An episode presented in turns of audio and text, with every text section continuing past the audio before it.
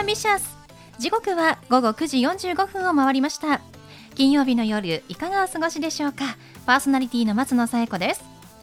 この番組ボーイズビーアンビシャスのコンセプトは夢を抱き語りそして行動に起こそうということで毎回さまざまな業種のビジネスパーソンがゲスト出演。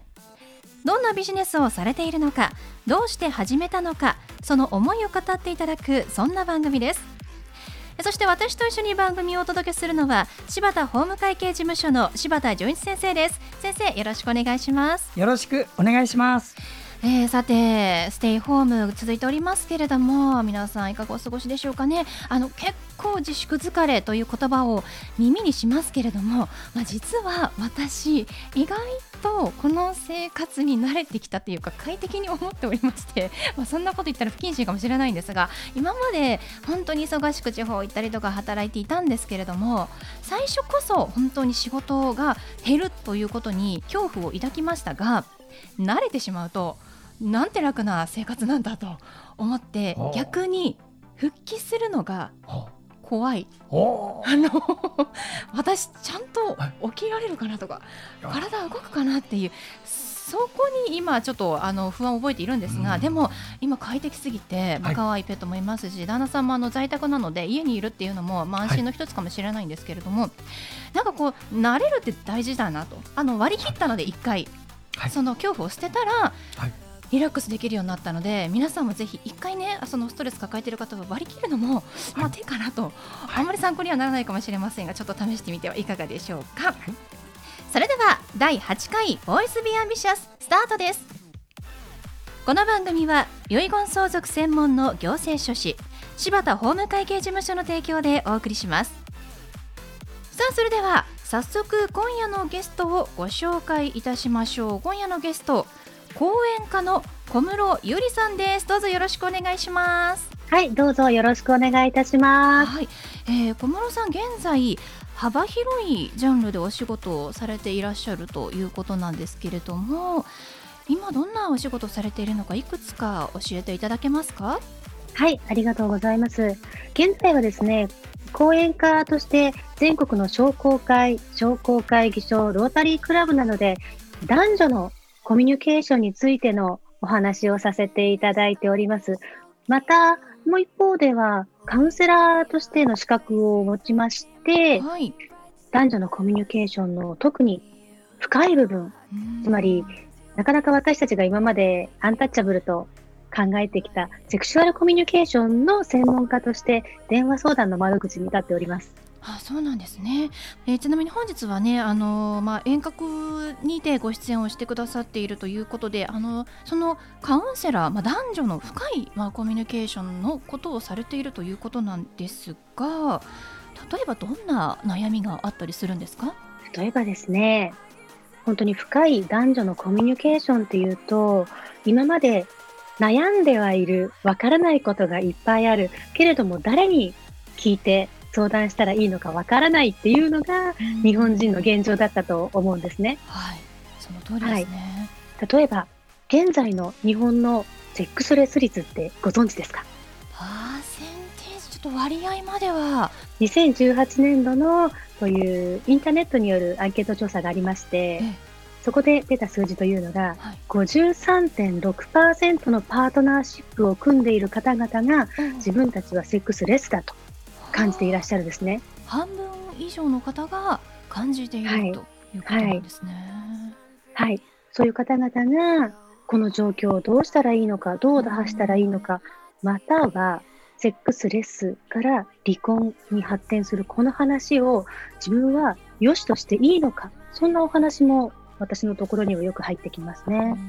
そうですね、まあ、ただ本当に夫婦にとっては大きな問題ですから、まあ、それで離婚される方も多いですし私あの記憶にあるのが結構前ですけれども、えーと、杉本彩さんでしたかねがその理由で離婚をするって聞いてあそういうことをあのテレビで話していいんだという あの公にできるんだというので、えー、当時多分私10代か20代前半ぐらいだったと思うんですけど衝撃を受けたの覚えてますね。はいそうですね。あの杉本彩さんはまさにセクシュアルコミュニケーションの発信者としてのパイオニアの地位を築かれたと思うんですが、それにこうするように私もこういうことで悩んでいることを、セックスコミュニケーションで悩んでいることを打ち明けてもいいんだと思われた女性は非常に多かったのではないかと思います。本当にそうですよね。ちなみにあの小室さんは現在ラジオパーソナリティもされていらっしゃるということなんですけれどもそこでは普段どんな発信をしていらっしゃるんですか？はい私 FM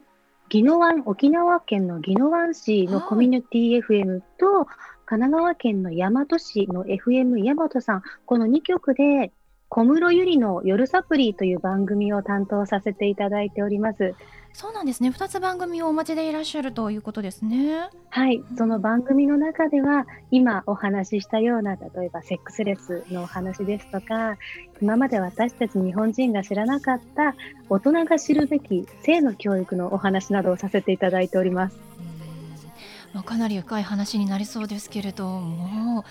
例えばでいいんですがどんなアドバイスがありますか？はい、えー、最近来たお悩みですと、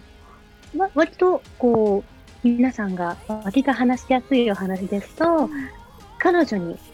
気になる方がいて、はい、でこう触っていいかなと思ってカッチングコミュニケーションでスキンシップを図ったそうなんですね。はい、そしたら嫌われてしまったと。おおなるほど。まだ彼女付き合ってる段階という状態ですね。はい、付き合うか付き合わないかっていうタイミングで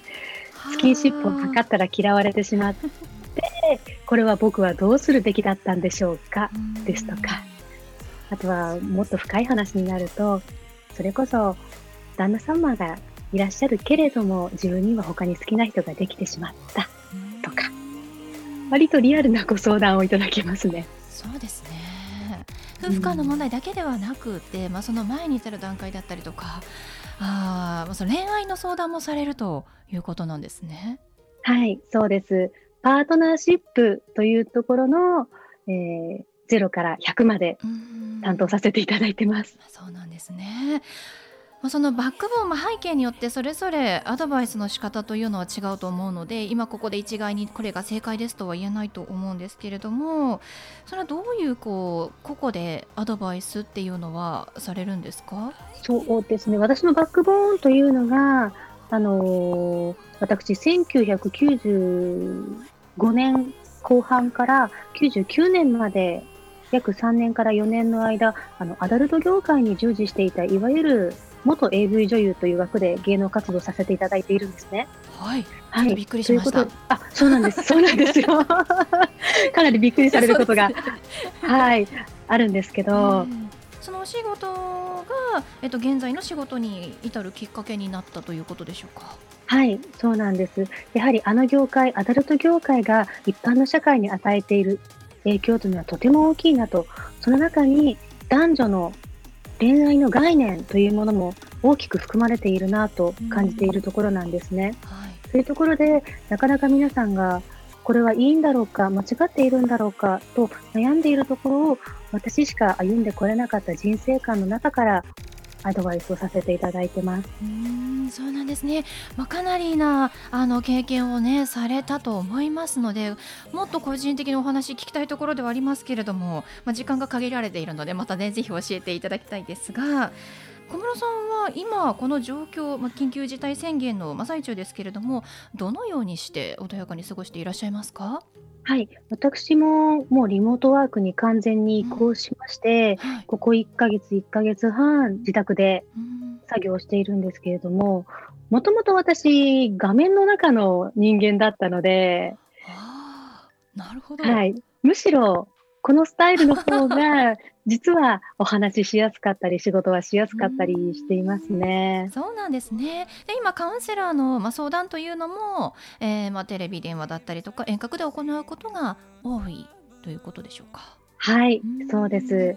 でこの中でまあできる限りのサポートをしてくださるということですね。はい。はい。では小室さん最後にお聞きしたいんですが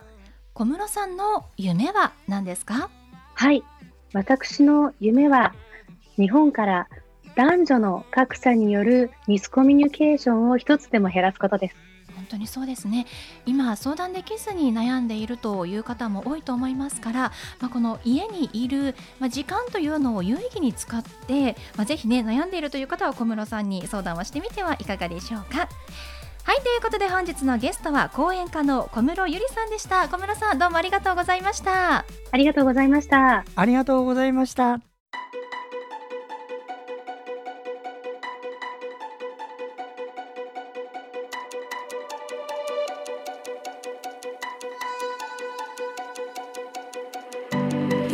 続いては柴田先生のワンポイントアドバイスです。では先生今日はどんなお話をしてくださるんでしょうか？はい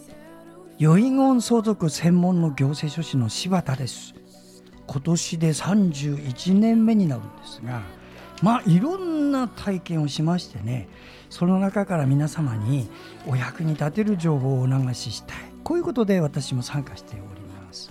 コロナの問題っていうのは今まで考えなかった問題を皆さんにご提起してます。何か。それはね一人称の死です。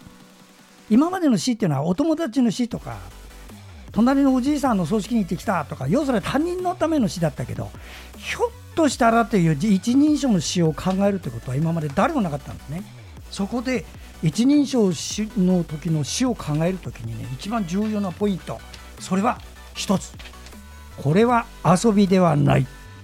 真剣にやろう。そういう気持ちで自分のそういうもしもの時も考えるチャンスを与えてますよ。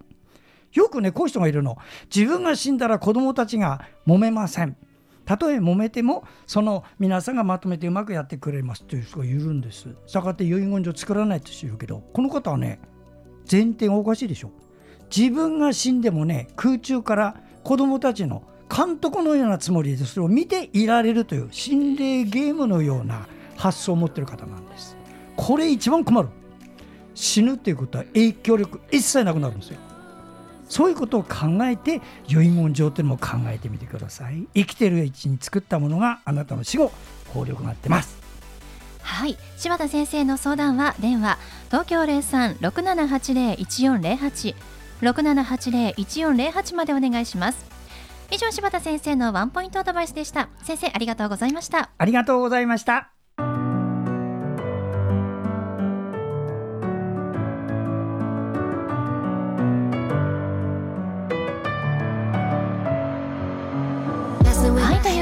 お送りしてきました「ボイス・ビー・アンビシャス」いかがでしたでしょうか？本日のゲストは講演家の小室友里さんでした。ま、小室さんは男女のコミュニケーションのアドバイスですとかカウンセラーをしていらっしゃるんですけれども、まあ、なかなか夫婦間の深い話、まあ、性についてのお話で誰にも相談できないという方はぜひ小室さんに相談してみてください。小室友里で検索します。友達の友に里で友里さんと読みますね。ホームページご覧ください。それではまた来週この時間にお会いしましょう。お相手は松野紗友子と。柴田純一でした。それではさようなら。さようなら